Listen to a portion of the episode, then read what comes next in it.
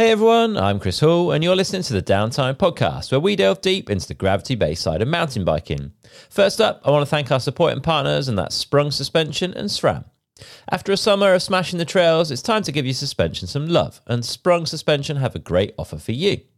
When I wanted my bike running at its best for the Tweed Valley EWS, I took my fork and shot to Sprung Suspension.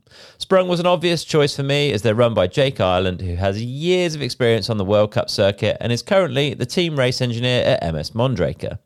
Sprung is a suspension service and tuning centre based in the Forest of Dean here in the UK, but working worldwide. They aren't a service factory that smash out forks and shocks all day long. They take their time with each customer to understand the rider, their bike and their current settings, so that they can return your forks and shock with the optimum settings, any necessary internal tuning, and ensure that you're on the best possible setup, whether you're a World Cup DH racer or a weekend rider. The team have experience of working with suspension companies, bike companies and World Cup race teams, so you can be sure you're in safe hands.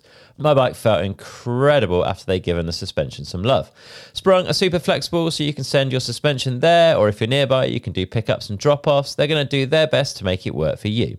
As a Downtime listener, Sprung are giving you 10% off service and tuning until the 15th of November. All you need to do is to use the code Downtime22 over at sprungsuspension.com. That's sprungsuspension, all one word.com. While you're here, don't forget to subscribe or follow the podcast so you never miss an episode. There's buttons to help you get that done over at downtimepodcast.com/subscribe. Merch is available if you want to support the show. That's over at downtimepodcast.com/shop.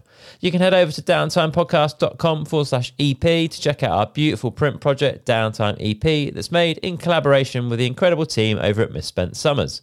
It's a biannual piece of mountain bike history that takes the guests and topics of the podcast, expands on them and brings them into a printed format featuring words and imagery from mountain biking's most talented creators. You can get single copies of the back issues, or you can save yourself some money by treating yourself to an annual subscription over at downtimepodcast.com/EP. All the links you need for all of this stuff are in the show notes for this episode over on downtimepodcast.com. You can also get in touch and give us a follow on Instagram and Facebook by heading to @downtimepodcast. This episode is also supported by SRAM, and today I'm joined by SRAM's VP of Product Development, Sandra Rigney, to take us behind the scenes at RockShox. We'll be chatting about RockShox history and finding out how the products have progressed over the last 25 years. Hear about their approach to R&D and the development of cutting-edge technologies like Flight Attendant. Sander shares some insights into their black box program, the future of suspension, and plenty more. So, without further ado, here's Sander Rigney. Sander Rigney, welcome to the Downtime Podcast, man. How's it going? It's going very well. How are you? Yeah, I'm very good, thank you. Well, before we get stuck into this conversation, just give me some context of your current role. What is your job title at SRAM at the moment, and what does that involve? Yeah, so I'm Vice President of Product for suspension, wheels, pedals, and accessories for SRAM. I guess at a high level, I work with the broad range of development teams to, I guess best way to describe it would be kind of business unit manager for any of those, with really, focus on product development, but then working with our global teams on bringing all of these to market. Fair play. That's not a small role, huh? A lot of work. I think every role is a lot of work, right? If you're doing it right. But we've got awesome teams that support all of that. So awesome, good stuff, man. Well, let's take the clock right back to the early days of this thing, and tell us a little bit initially about how you found your way into mountain biking, into cycling in general. Yeah, so from a cycling standpoint, I was grew up in a family that loved bikes. So bikes were part of my life from a very early age. I had an older brother that raced bikes. My dad rides bikes. He still rides bikes today. I had an uncle that owned a bike shop, and so it was kind of a pretty natural, seamless. Like that was just what I did from really early on.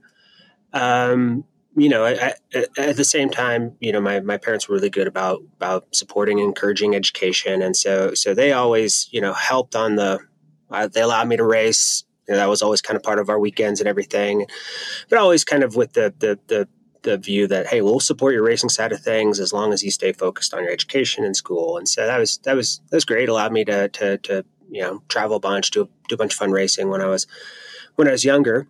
You know, eventually got through college and everything, tried to focus on racing a bit, realized that was never going to play out as an actual career, and decided, all right, well, it's time for me to get a real job. And for a brief time period, I worked for an investment company, and just absolutely hated it.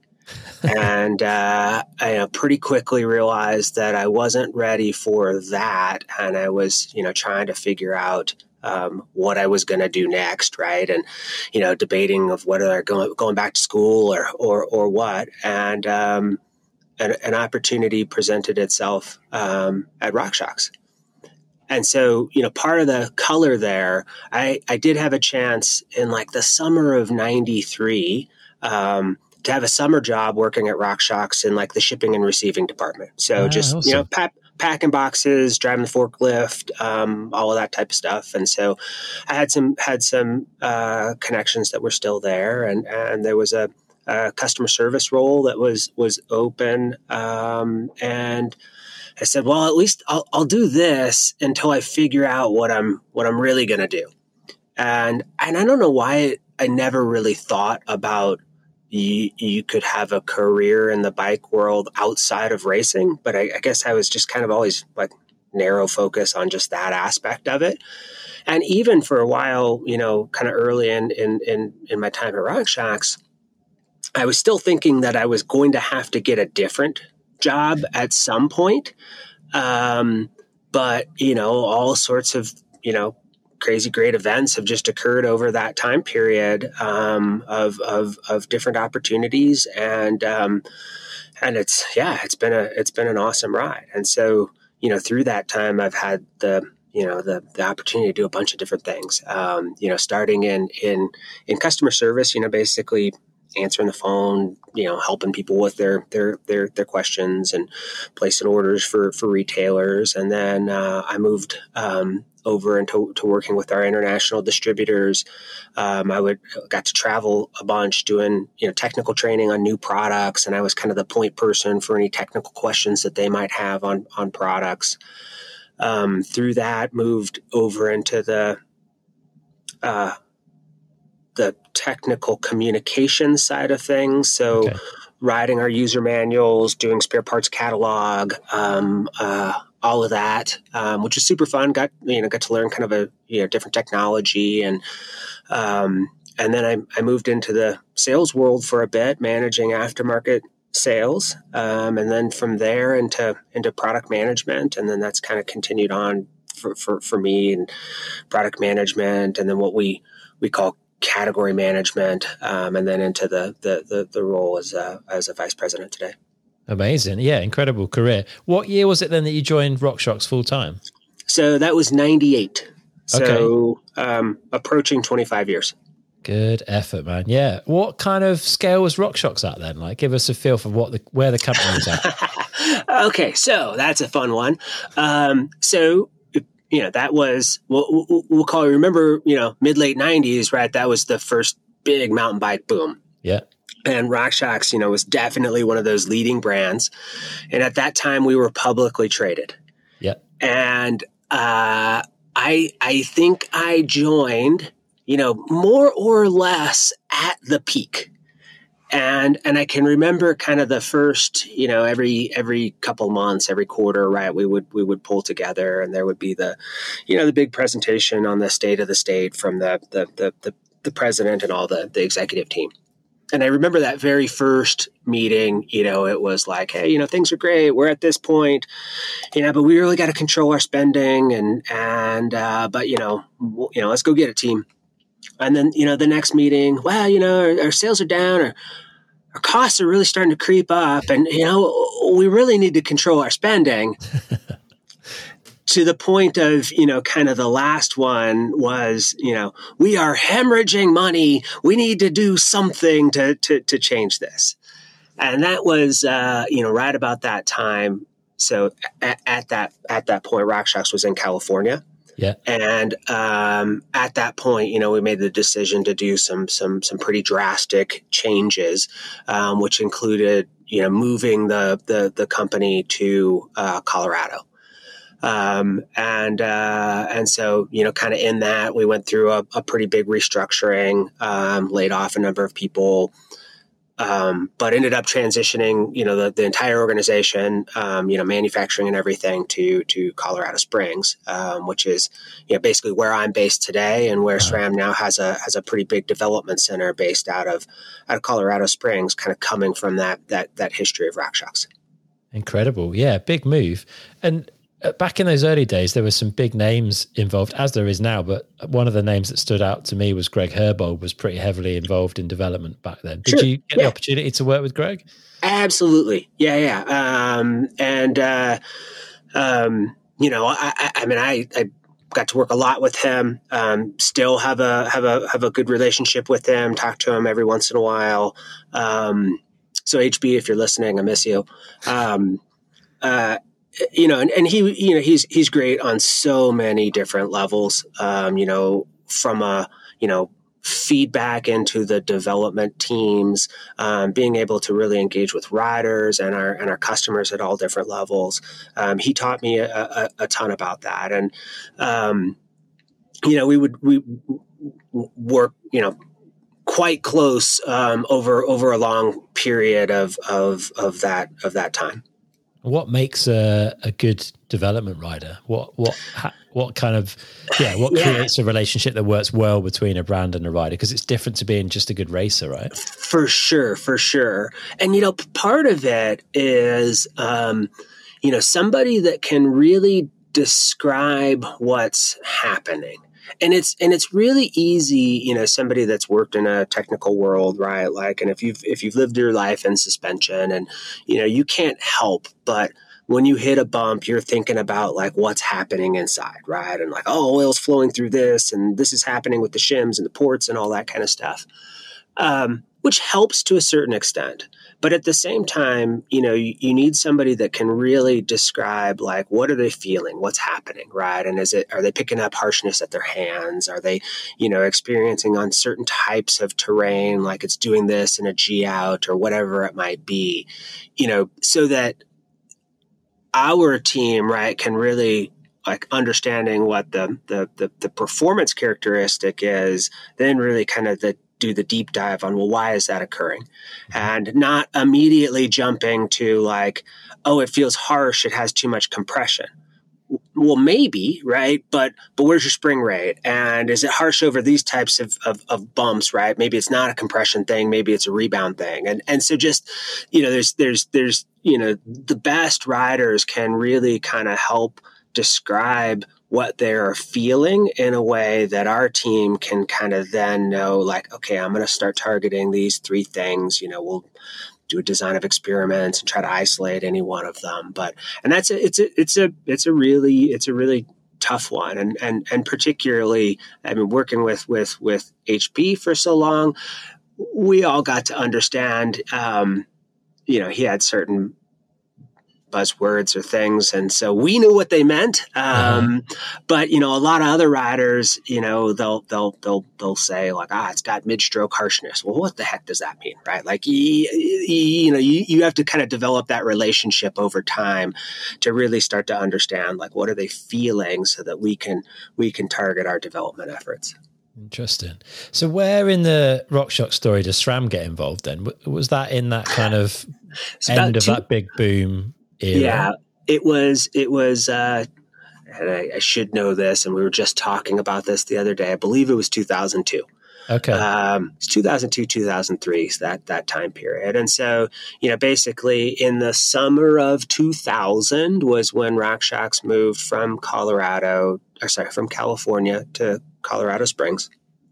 The hope was that, we would be reducing our cost structure. And while we did that, the realities of the industry was declining and, a number of other factors going on at that time, admittedly we were having some quality challenges in some different areas. And so, so we weren't seeing the financial improvement that we needed. We were delisted on the stock market side of things. And then, you know, ultimately, you know, we were kind of right on that scary edge. And then SRAM came in and acquired us. Okay. So that was a significant thing then at the time, right? That was a bit of a lifesaver. Yes. Yes. And I mean, for RockShox as a brand and a company, absolutely. And, you know, and he couldn't have asked for a better group of people to kind of come into that. And, you know, that was a pretty significant acquisition for SRAM at that time. And, you know, from day one, the support of the leadership was just incredible. You know, recognizing where, you know, they could help, but then also recognizing where, you know, there was call it, you know, expertise or knowledge within the organization that, you know, we really just needed to focus and preserve. So yeah. That was, you know, it was a you know, huge turning point for us. And a lot of things happened, right? As part of that, we moved our production from Colorado to Taiwan, allowed us to be, you know, when we've got, you know, such a large percentage of our business is dedicated towards OEM business, you know, being where the bike brands are assembling their bikes is pretty critical. And so that was a big move for us. But then also, you know, I think unlocking just access to a wider range of viewpoints that SRAM had a much better developed infrastructure in Europe, that we were able to capitalize on. You know, since then it's been good consistent growth over that time. Definitely. And some serious progression in technology as well for people that maybe weren't riding back in 2000 either, because they're quite young or they've not been in the sport that long. Give us like a bit of a view of what state of the art was in, say, circa 2000. Like, what would a good fork or shock look like? So, I mean, I'll say this, and this will, for maybe newer riders, this will, you know, their milk is going to spit out their nose when they hear this.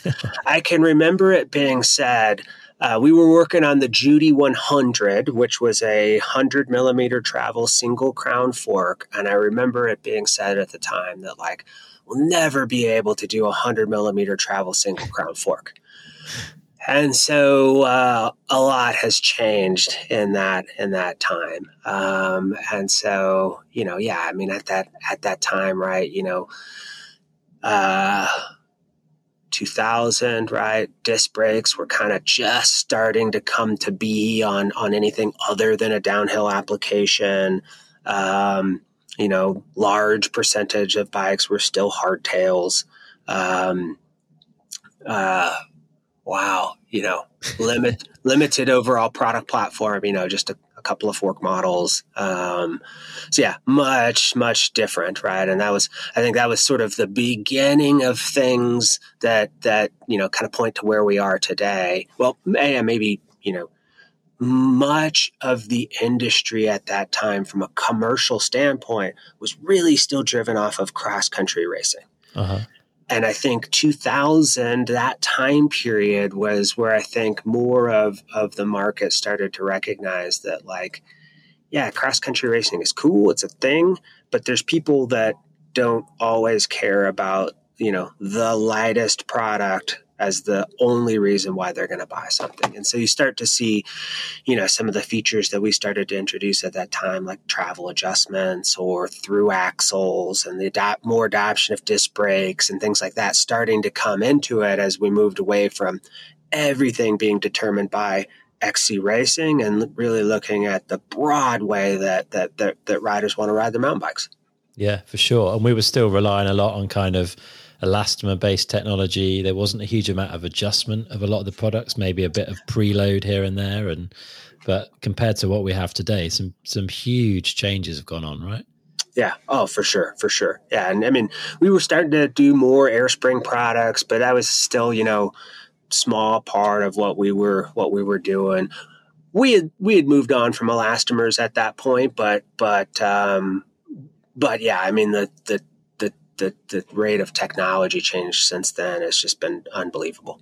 Yeah. Tell us about some of those kind of key enablers then from a technology point of view. What do you see as some of the big things that have come along or that have developed that have enabled us to get from pretty basic limited travel forks with very little adjustment to these incredible things that we have today? Yeah, man, this is a good one. And it probably, potentially contentious depending upon what angle you come from. Because I recognize on the user side of things, right? One of the hot button issues is always around standards, right? And is the bike industry forcing this standard down my throat to make me buy a new bike or any of that. And so I recognize that's out there, but my joke, my comment about the, single crown fork will never be over 100 millimeters. Yeah. That's kind of true when you looked at how we were kind of defining products at that time. And that was, by that point, the industry had moved, primarily to 1 1/8. For steer tube diameters, right? But 1 inch wasn't completely gone, and so the tapered standard had not been proposed yet. The 1.5 standard had not been proposed yet, right? Through axles for anything except for downhill racing wasn't a thing. The large portion of while disc brakes were starting to creep in, the large portion of bikes being sold were still V brakes. And so with each one of those kind of standards changes, right? Like it starts to unlock more of what you can do. And for sure, I will recognize that over time, the industry hasn't always gotten all of those right.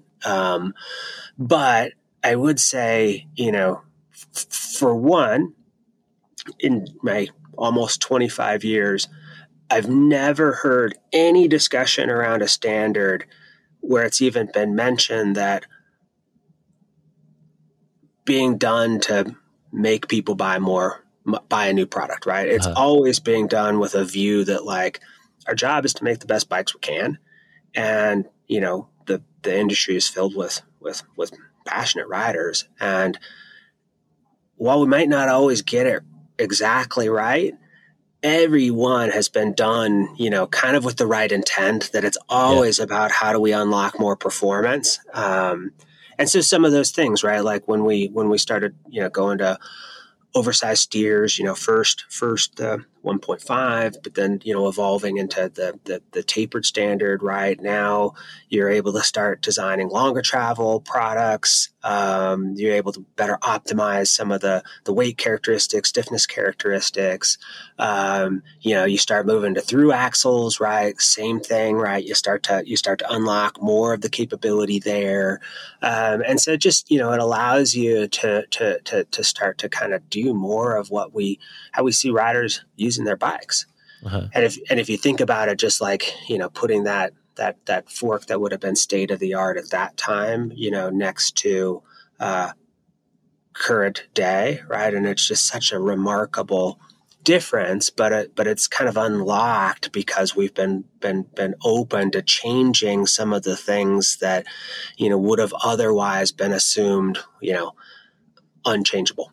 Yeah, and that makes sense. What about the damper technology side of things? Because that's something to me that I've really felt a huge progression on probably in the last 10 years or so. Like the quality of damping on suspension product these days is so much better than it was 10 years ago. What's happened there to help that? So at the risk of dispelling some things, so absolutely forks and shocks, bikes in general, feel so much better, right? Like there's just so many things that have been improved about it.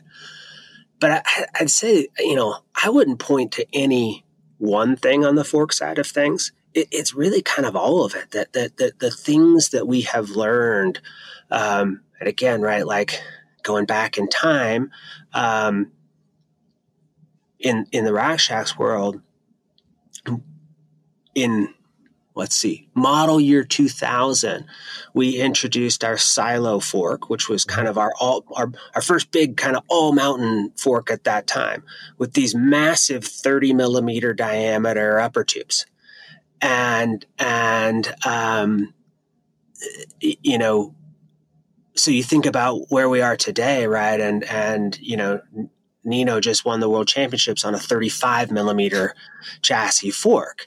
That, you know, having a chassis, right, that is stiffer, it's going to ride more predictable, you're not going to have as much binding in the lower legs, it's going to allow the damper, the spring system to work much more effectively, that it's really kind of the sum of the parts that really allows for all of that change over time, that, you know, that the damping technology, for sure, it's improved, right? Like we learn so much just in any given year.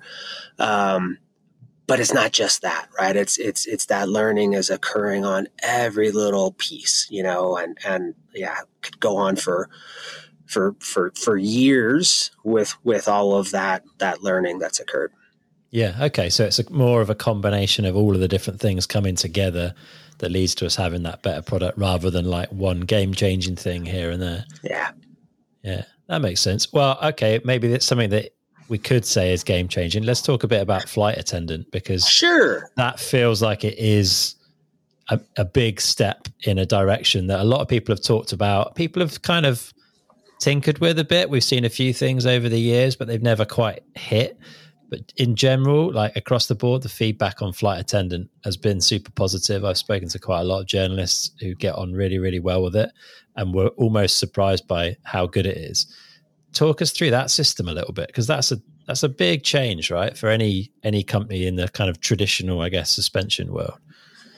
Yeah, yeah. So for sure, huge investment.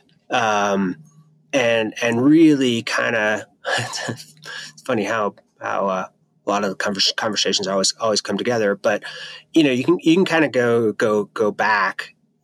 Well, maybe I'll talk a little bit just, you know, generally about how we do product development. And, uh-huh. And I think, 'cause I think there's a lot of different views, and, you know, and I think, you know, one of the things that, you know, we talked about it when we're talking about good development riders and all of that, but is really trying to look at, you know, what are the needs of the rider base out there.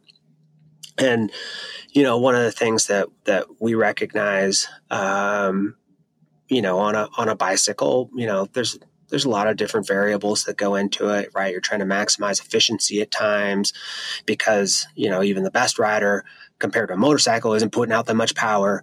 So you're trying to optimize that efficiency. You got to control for rider's body movement, you know, and so we're kind of ending up with, you know, a lot of riders doing remote controls and things like that on the handlebars. And you kind of look at that and go, well, man, that's a lot of stuff that's up on the bars. That's not the most pleasing from a visual standpoint.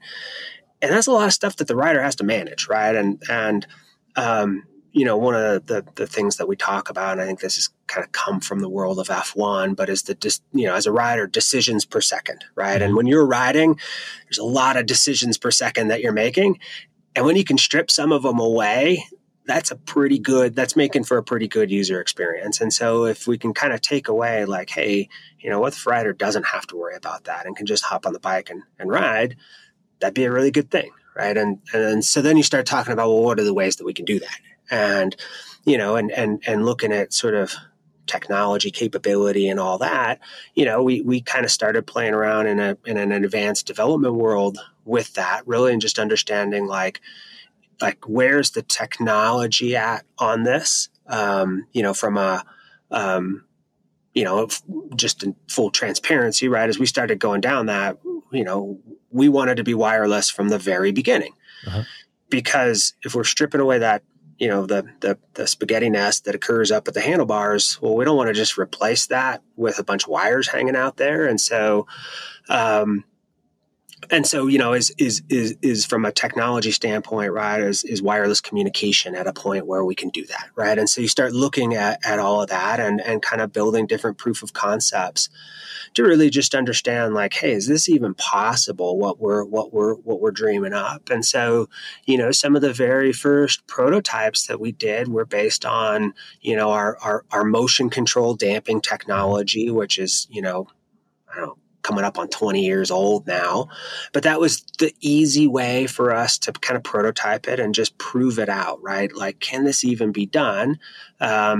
To then learn from and kind of start building and take the next step with it. And so, you know, over that time period, it was a lot of progression, you know, alongside all the things that were happening, you know, non-electronically with our products, right, on the damping side of things and all of that, before they kind of ultimately came together in what we launched as the Flight Attendant system.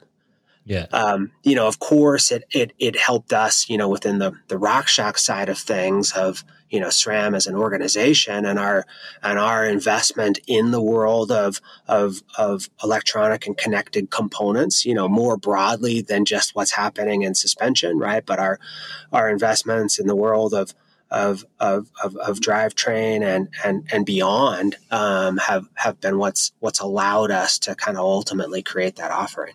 Yeah, and a huge development project, right? How many years worth of work was it to get that to a point where you were happy with it? Yeah, I mean, I think we've said 7 years, you know, from when we really kind of first started, like, hey, let's try it, let's see if we can do this, let's create this prototype. You know, that was, we'll call it 7-8 years ago, and then from there, you know, it was kind of always going on in the background, you know, just trying to progress the technology to get to where we are today. Yeah. What were some of the kind of bigger hurdles to try and get over with that? Because I'm guessing there was a few unique challenges with it. Yeah. And in full transparency, I'm not going to tell you what the biggest ones are, because I don't want to make it easier for anybody else out there to do it. But I mean, they're just some things, you know, something as simple as like the battery, right? Like, and like, people don't think about batteries in their lives today, but, you know, in the world we live in today, there's a lot of compliance around batteries, right? And so, you know, for SRAM as an organization, right, we've had to develop the capability internally to ensure that we can sell and ship safe batteries around the world. And so there's so many of those that you have to develop along the way. You know, we don't talk about it as much now, but if you think about when we launched, you know, kind of our very first wireless road Grupo, we had developed our own proprietary communication protocol. Mm-hmm. And so, you know, something like that for us on Flight Attendant, we had to benefit from that, you know, but as a, you know, technology, right? Like, developing a proprietary communication protocol that can't be hacked, that, you know, that you're not going to worry about, you know, your friend being able to take control of your bike or whatever. That's a huge, huge thing. So there's so many little bits like that. Yeah. I guess it puts you guys in a unique position to be able to create something like that. There's not many brands that have all of those capabilities in house, for sure. Yeah. And some of the technology that went into Flight Attendant kind of ended up coming across into some of the new RockShox product, right? Some of the damping technology. Yeah. I mean, I've had the chance to ride the new Lyrics and the Super Deluxe Ultimates, and I wasn't sure, like, saw obviously all the marketing around the sort of separating of the damping circuits, but it is really quite impressive. Like, I don't think I've ridden something that's as compliant yet as supportive up to now. And another thing that I just was fairly skeptical of was these buttercups. Yes. But the fork is like super quiet. It's really quite eerie the first time you go and ride it. Like, yeah. Tell us a little bit about those, because it's such an odd thing, really. Like, never would never have thought of it. Yeah, and you know, I think we've got a ton of super creative individuals that, you know, spend a lot of time kind of looking at different ways to solve problems, right? And, you know, we were, you know, I think the, you know, really kind of looking at like, you know, how are you going to take care of just that high frequency vibration and what are the ways that you can solve that? And then kind of, you know, going down the rabbit hole with that, we kind of landed and found kind of a whole world of other industries that have also needed to solve that problem. And, you know, one of the kind of gold mines for us there was with power tools, and learning that, you know, with chainsaws and things like that, they're trying to solve a very similar problem, right? That you, as somebody's using a chainsaw, they don't want that vibration coming back into the hands. And so, so you can kind of pull a lot of gold from just looking around the world and looking at like, hey, who else has this problem and how have they solved it? But in essence, you know, the whole flight attendant suite of products was really built on the model year 23 offering. So, you know, chassis, air spring technologies, all of that is essentially the model year 23 offering. The key difference really on the fork side of things is the flight attendant version of the Charger damper, which is its own kind of unique damper to work specifically around, you know, the requirements of motor control versus your fingers. But beyond that, everything else about it is the same as our, you know, model year 23 lineup. We just released the flight attendant products a bit earlier, to give them a bit of their moment to shine in the world, before we came out with kind of the more broad offering. Yeah, that makes sense. So do you have a group of people then within SRAM, within RockShox, that are kind of maybe a bit isolated from the demands of putting product into production and are kind of just out there looking at solving problems and playing with kind of interesting ideas and stuff? Like, how do you set that up?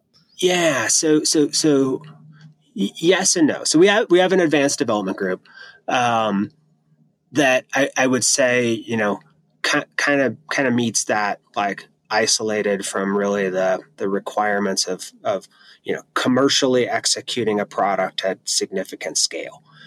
But we really, you know, kind of let them mostly target like the kind of more bigger, maybe speculative opportunities.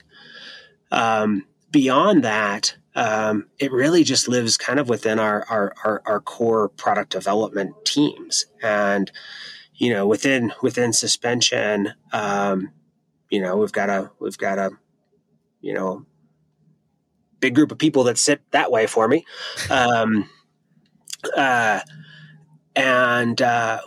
We kind of have it broken out into 4 different teams based on kind of the use case. Okay. And within that, you know, we really try to give that team, you know, empowerment and ownership about what they're bringing to market.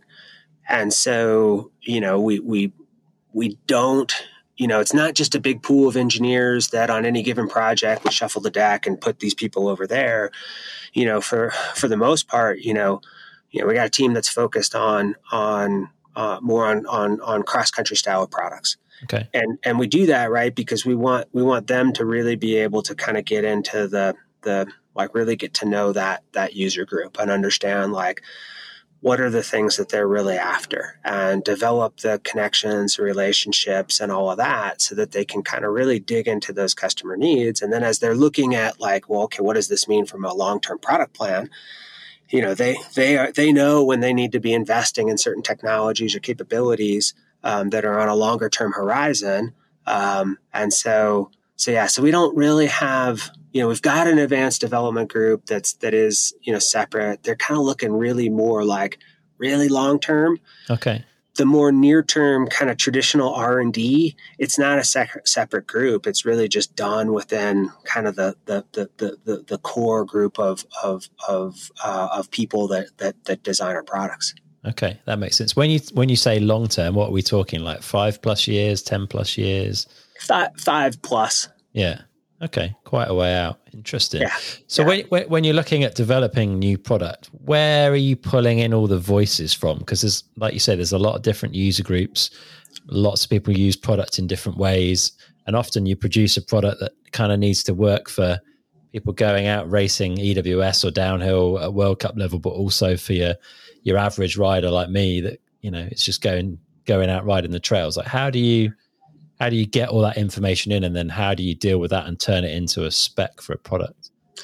Yeah, you know, so one of the things that we really do is we try to spend a lot of time out in the field, and it's been a little bit more challenging the past few years, but prior to that, you know, we spend a lot of time, you know, talking to the top bike brands around the world, going to events, talking with riders, you know, whether it's racers, ride-sponsored athletes, or just, you know, riders that are at an event, you know, working with our sales teams, whether it's kind of more of the retail focused, like traditional rep style of sales, or our salespeople that might be working with bike brands, right, and pulling their feedback in. And so really, you know, we kind of try to cast the net pretty large, right, to capture as much feedback coming in. And as that happens, you just start to see the trends emerging. Okay. And you know, some of them, you know, something may come up, and maybe I'll pull together another example, another contentious example. So the 27.5 wheel size, right? Yeah. You know, RockShox, we were really one of the first to kind of really go in pretty heavy on 29 in a broad range of products. Mm-hmm. We were pretty happy with having some 26-inch offerings for certain types at that point, and then moving towards 29. And then pretty quickly we start having a bunch of bike brands coming to us saying, hey, we're doing 27.5 bikes next year. If you don't have a fork for us, you're not getting the business. And that's something that you're like, wow, we got to move on this fast, or we're going to lose that big piece of our business. And so sometimes you're confronted with some of those where it's like, wow, we got to make a really quick decision and decide whether we're going to do this or not.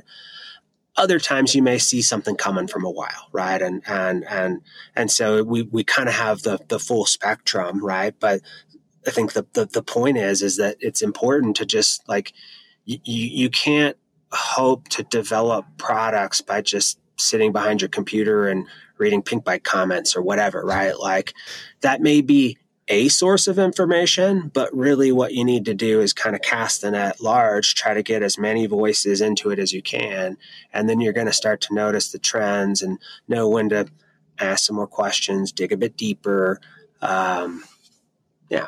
And that's got to be really large, right? Because it's a global business and global product. And people do kind of have different styles and habits and terrain all around the globe. So it must be pretty hard to keep in touch with the market on that scale. Yeah. Yeah. And it's, you know, it's another one of the things that I think, you know, we have an advantage being the size that we are, that we have a lot of touch points out there. And so, you know, the feedback is there. And as an example, you know, we have a team within the RockShox world, of suspension specialists, 3 here in the United States, 4 in Europe, that, you know, their primary role is to be kind of the technical point of contact with the various bike brands.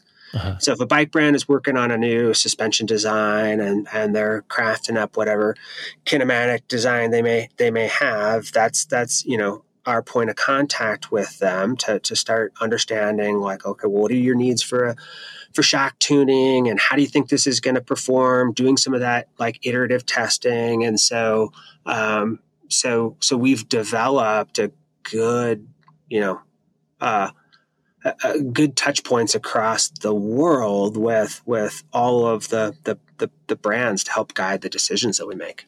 Yeah, and I guess the brands are connecting as well into that customer base. So if you're pulling information from customers, so are they, and you're all communicating, you're learning as you go, I suppose. Yeah. kind of symbiotic. And it, you know, on the one hand, right, I kind of paint a picture of some of the advantages that SRAM has by being the size that we are.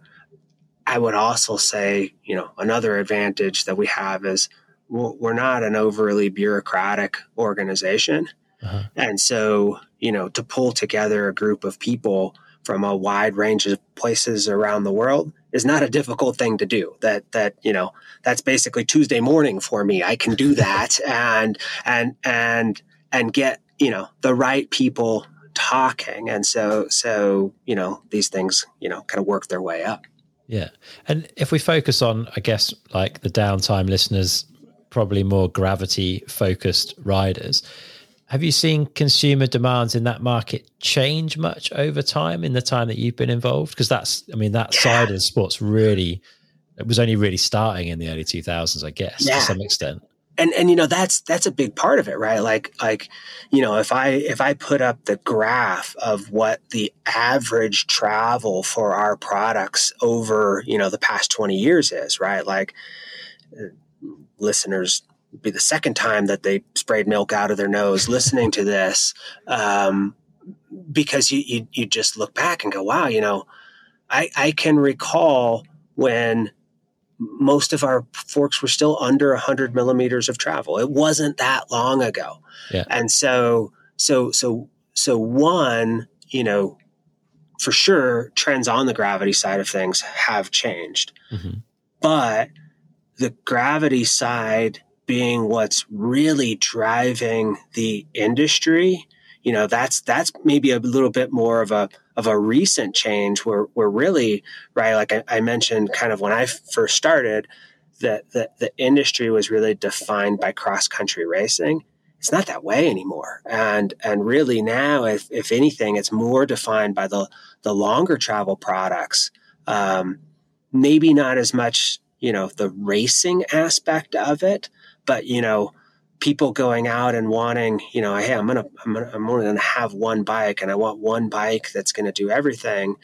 You know, you're not going to hesitate for that to be a 150 millimeter travel bike. That's okay, right? You can ride that every day, where not so long ago that would have been considered, you know, second, third bike for somebody. Yeah. Yeah. Is that graph of travel versus time starting to stabilize? Yeah. I think it is. It's separate. It's starting to separate a little bit, you know, as we introduce e-bikes into things. And, you know, really what I would kind of say is, you know, over time, and we'll talk about the pedal bike world, you know, it kind of started to align that if you were a bike brand that had served a full range of riders from short travel XC to downhill, you probably had a different platform at every like 20 to 30 millimeters of travel.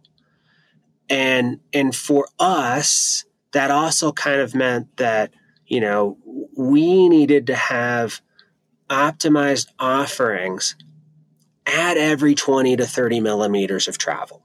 Yeah. And so then you end up, you know, with a Sid, with a Pike, with a Lyric, with a Zeb, right? Like kind of spread out that way. But I think so what I sort of witnessed as e-bikes started to come in, you start to replicate the same thing. But then I think the industry sort of quickly realized, like, now, you know what? Actually, if we're throwing a motor on a bike, you maybe don't need every 20 to 30 millimeters of travel along the way, right? And so that's helped kind of, I think, clean things up, or just you know, streamline offerings. And I think the same thing is really starting to occur on the pedal bike side of things as well, where it's not, you know, yeah, you're not finding quite as much stratification on the bike offerings. Yeah. Yeah, that makes sense. You mentioned the racing side of things. I'm interested to talk a little bit about that relationship between racing and production, because RockShox are well known for the black box program, which we see on a lot of the top athletes' bikes, and everyone wants inside their own forks and shocks and bits and pieces. And I think hopefully we're going to have a future episode digging a little bit deeper into black box. But I'm keen to understand from your perspective, like, how do you see Black Box fitting into your overall sort of product development and testing process, I suppose? Yeah. So, so for one, we recognize in a lot of our products, we want, like I talked about the importance of having, you know, kind of a product development process. We listen to a lot of different voices, right? And that's a good thing, right? We want to get feedback from a broad range. And for sure, in certain products, the athlete, the team and the athlete feedback is a pretty critical voice within that process. Uh-huh. And so, so that's important for us, you know, to both have the connection, right? And then, you know, in a lot of instances, right, we are going to try to fulfill whatever it is that, that they're asking for. At times that might be something that it's like, look, you know, what you as a rider are asking for, we understand it. We want to help you, but it's probably not what the rest of the world needs. Yeah. But other times, you know, they are on the front edge. Right. And so there, you know, there are examples over our history of times when, you know, their feedback has directly led us to, you know, commercial implementation of technologies, right, coming from that. Uh-huh. There's other times that, you know, we've done things just specifically for them because we recognized a particular need or use case or opportunity. And so there's kind of no, you know, one way that it works. I think that the important part of it is to really try to ensure that our teams and athletes have a voice into our product development process. Yeah. Yeah. That makes sense. And, yeah, like with the Black Box stuff and the athletes, do you see that as durability testing as well as functionality testing? Because athletes tend to be pretty good at breaking stuff. Yeah. I mean, they certainly put it through its paces, so to speak. Do my checking. Am I revealing anything with this? You know, there's a reality that we're not going to put something on a top rider that we don't have confidence in its durability. Uh-huh. And so from the standpoint of like, hey, are we using those riders to test long-term durability? Not really. Because it's too risky for them, right? Like we need to make sure that we've proved that out on our own before it gets to them. With some of the performance windows, it might be a bit different, right? And if we're trying to understand like, hey, you know, what range of damping do we need on this product? Or if we're trying to look at how are we controlling, you know, high speed damping or something like that, right? And is this sufficient? Like that might be an area where their feedback is going to come in a louder way. But from a pure durability standpoint, I'd say we've taken care of that in other ways. Yeah. I'd also share, you know, obviously data acquisition is a big part of what we do and a lot of people do. You know, there are, of course, exceptions, but, you know, you don't get to be a top tier gravity athlete without being smooth. Uh-huh. And so when we've done data acquisition in certain situations, in most cases, they're not putting higher loads into things. Okay. Because they have skill, right? They're not running into something in the way that somebody else like myself may not have the skill, right? And so some of those things again that like, you know, how we use them, it's not always going to be around some of those things like, you know, ultimate strength again, right?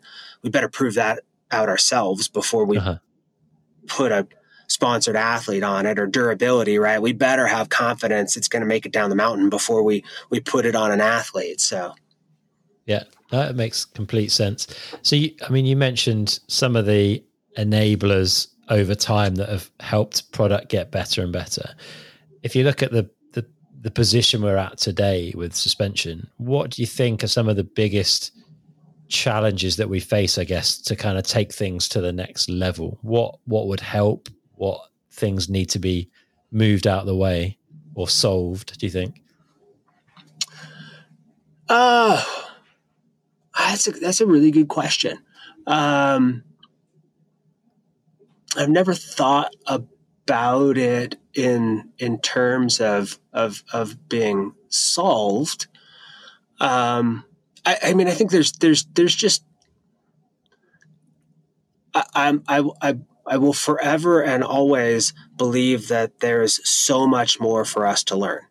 And I think there are just so many things that, living in a world, right, where there are trends that come in and influence designs and all that, and whether it's stuff like, wheel size trends or tire trends or geometry trends or any of that, right? Like it's going to be kind of a constant shifting environment. And so just learning how to work through those and optimize like what we offer as to create the best solution for the riders.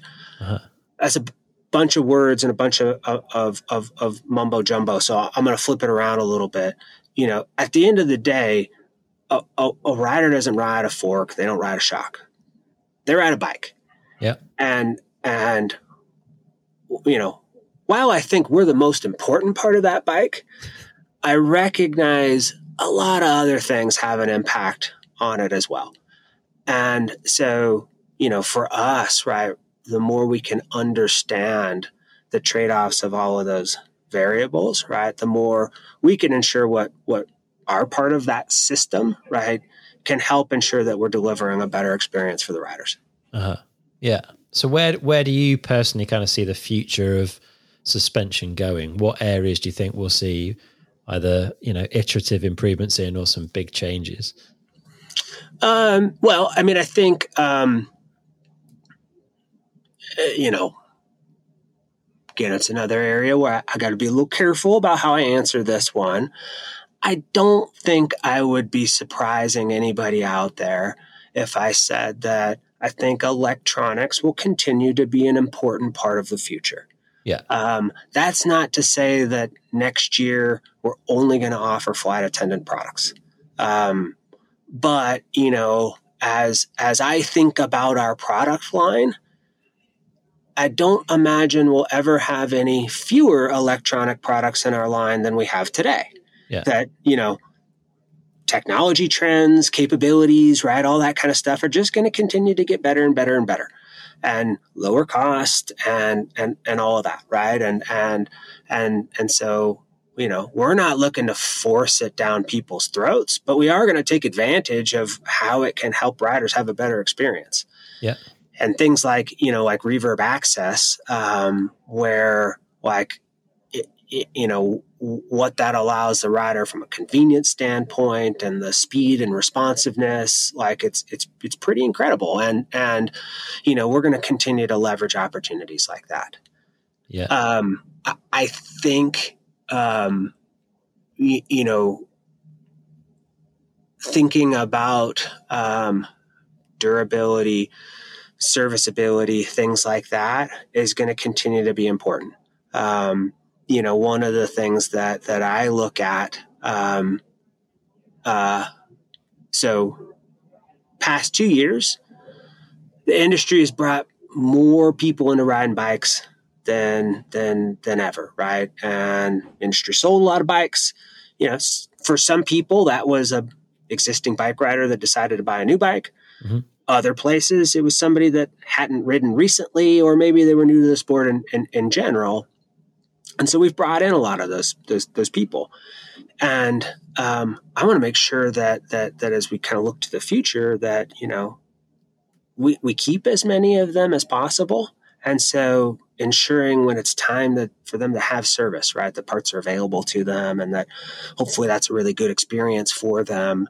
And I think that aspect of it is just, it's going to continue forward, right? That, you know, I can think in our history with something as simple as our service intervals, where we were really looking at like, you know, 20-hour service intervals. And, you know, we've been pushing that and trying to extend that. And I think we're going to keep doing that. You know, for us, focusing on serviceability has always been a big thing. And that's tough at times when you're trying to design these really complex, multi-adjustable dampers and things like that, to also factor in serviceability, but it's important and we're gonna keep pushing there. Yeah, good stuff. Having to service suspension less often is definitely not a bad thing. We're gonna start wrapping up. We're getting close to the end of our time. I wanted to pick your brains, and I'm interested in any advice you might have for people that listen to this and thinking, you know, they'd love to find a way into the bike industry. They'd love to have a career in the bike industry that, like you say, doesn't have to involve racing. Like, is there any advice you'd give people that are thinking along those lines? Yes.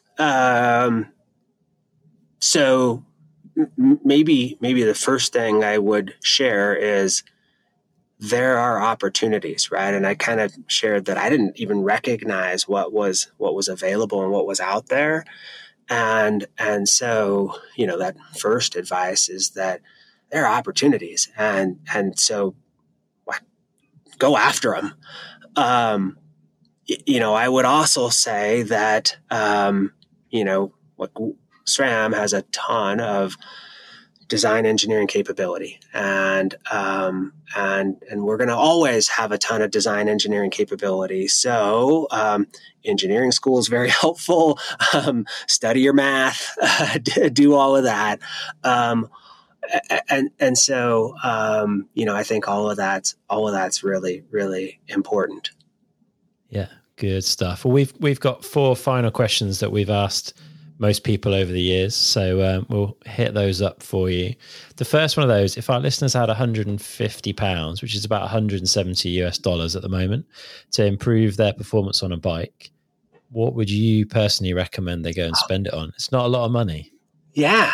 Well, the very first thing I would make sure that they had was a good quality shock pump. Uh-huh. Because I think that, you know, that suspension aspect of it is, you know, really critical to how well you're going to ride, the experience you have, the joy, the comfort, all of that stuff. And so sure. Good quality shock pump. How would you identify a good quality shock pump? What are the characteristics of a good one? The one that says RockShox on it. Yeah. Yeah, I mean, we make a great, since they have, you said 170 pounds, I'm going to suggest that they buy our digital pump, okay, which is very nice and convenient and easy to read and highly repeatable. And I think my battery on it lasted like 3 or 4 years. And so I'd just say buy that one. It's going to be perfect. I'm pretty sure mine's at least 5 years old and still going. So yeah. All good. All right. The next one, if you could wind back the clock and sit down with yourself age 16, what advice would you give him? Yeah, for me, for sure, it would have been around like understanding that, well, for one, right, that follow your passion, which I luckily did. But recognizing that like the bike industry wasn't all just about racing. Racing's awesome. I love it. But, you know, racing is such a small part of what's available in the industry. And it is awesome to feel like I've never had to work a day in my life. And so that would be my advice. Solid advice. I like that. Third one, if you could have a coaching session from anyone, past or present, who would it be and what would you want to learn? And often this is like a riding skills based thing, but if you wanted it to be elsewhere in life, then it could be.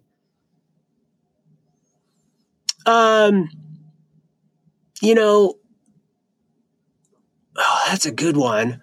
The one thing I would say, and we talked a little bit about HB earlier, and I think he did an incredible job of being able to take his career as an athlete and then continue to have a significant influence for RockShox, for SRAM, for the industry for a long period of time.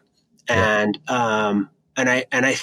I think there's gold in that. I had the ability to kind of witness how he did it, how he focused. And, you know, there was an HB that the world may have seen, but there was a level of professionalism behind that was always, it is so impressive of how dedicated he was to really doing right by his sponsors and the people that supported him. Uh-huh. So I got to learn that. What I would probably say is, you know, I'd love to package that and market that for every athlete today, because, you know, like not to say that every athlete needs to end up also then going into the industry after they're done with their racing careers. But for those that want to do that, there's a lot that they could learn from him. Uh-huh. Interesting. Yeah, he's an interesting character. We should get him on the podcast at some point for some stories for sure. Last one then. What do you do every day that you feel benefits you? Is there any habits or rituals that you try and do every day? I mean, I try to move every day. You know, it used to be work out in some fashion, swim, run, ride, whatever. I had back surgery last year, and with COVID craziness, I've had to pull back a little bit from that, but I still, I go out, I take a walk, even if it's 30 minutes, you know, finding the opportunity to just like relax in the world. There's a lot of stuff going on, and, you know, find your escape. Nice one. I like it, man. Well, if people want to find out a little bit more about RockShox and SRAM, where is the best place for them to look these days? Of course, I'd say, well, two places, our websites. But the other area I'd say is we really have had a concerted effort on adding more content to YouTube. Okay. You can get to those through our website, but really big effort beyond the traditional, you know, take it apart and put it back together video. Really, you know, we've kicked off our inner working series that goes into a lot more detail behind the products. Really, it's a you know, I learn a ton about it, about the areas that I'm not involved in, and so I would steer everybody there. Perfect. All right. I will put some links in the show notes. People can find both the website and the YouTube stuff. But yeah, thanks, man. It's been really interesting finding out a bit more about you and chatting about suspension over the years. And we look forward to seeing more great stuff coming out of RockShox and SRAM in the coming years, I'm sure. Great. Thank you. Really appreciate the time. Nice one. Cheers, Sander. Bye-bye. All right. That's it for this episode with Sander. I really hope you've enjoyed it. A massive thanks to SRAM for supporting this episode. You can check out all they have to offer over at sram.com, and there's heaps of great content on their YouTube page too. You'll find links in the show notes to those. Also, a massive thanks to Sprung Suspension. If you're looking to improve the way your bike rides and to give your suspension some love after a long summer of riding, then look no further than Sprung Suspension. With knowledge from working at suspension companies, bike companies and World Cup race teams, Sprung will be able to sort you out and have your suspension feeling better than it's ever felt before. As a downtime listener, you can get 10% off service and tuning until the 15th of November. All you need to do is to use the code downtime22 over at sprungsuspension.com. That's downtime, all lowercase, followed by the number 22. Here's a few other links that might be useful to you too. downtimepodcast.com/subscribe so you never miss an episode, /shop to support the show by getting yourself some merch, and /EP if you want to get your hands on copies of our lovely print project, Downtime EP. As always, spread the word, tell your rider mates about the podcast, and make sure as many people as possible are listening. That's it for today. We're going to have another awesome episode coming up really soon. But until next time, get out and ride.